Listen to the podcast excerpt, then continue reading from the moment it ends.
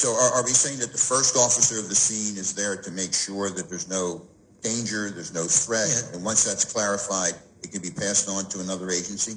Well, it's, uh, the co-responders are embedded in the police department. They, they have offices in the police department. They have police radios, uh, and they respond out uh, as the police need them on different type of social service calls. Because as the district attorney said, uh, you know, we don't have the time, the expertise, or the connections to deal with many of these issues. Uh, police really are there to put a band-aid sometimes, sometimes on a bleeding artery, and that only holds so long. Um, so the co-responder initiative was started in no, November of 2020, and it's, it's been very, uh, very successful.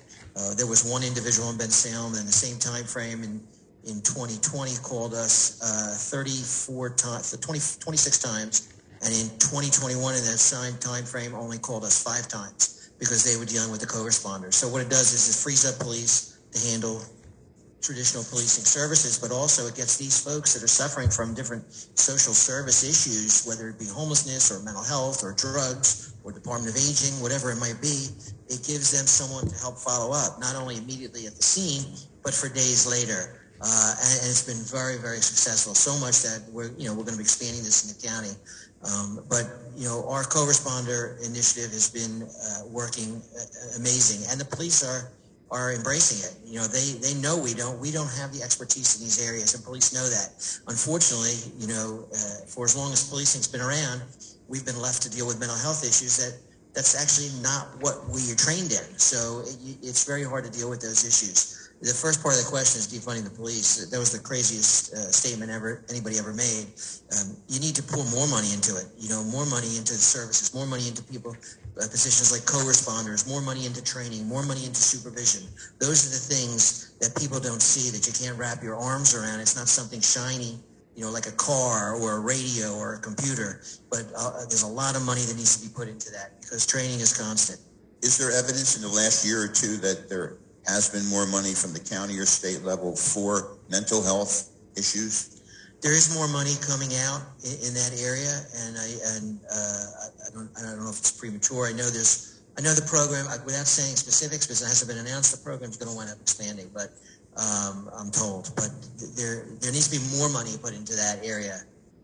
Karen, you wanted to say something? Uh, yeah, um, one thing I wanted to mention was there is a mobile unit in Bucks County. Um, however, the problem with the mobile unit is it only works nine to five.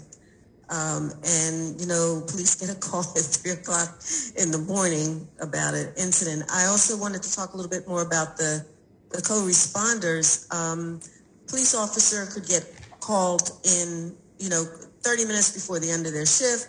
They get called to a mental health situation. They get there, um, and they basically could be stuck for the next three hours or so because they're trying to find a, you know, take, they may take the person to the hospital and then they need to stay there in case the person's going to get released to try to figure out where they're going to take that person, where they're going to go, and so and so forth. So the co-responders can really step in and do a lot of that kind of work. Um, in addition to that, um, the co-responders, because of their background, um, let's say you take the person, you, you know the person really needs to be committed at this point. However, they don't want to be committed. So then this co-responder would, would take the time to interact and build a rapport with the person and perhaps convince them that they really need to get some help, um, which could impact the police going down the line because you know how these things work. You know, you get called out for a mental health situation and then uh, five days later, two weeks later, you get called out for the same case again. So if they can get them into help, it also is a positive for the police.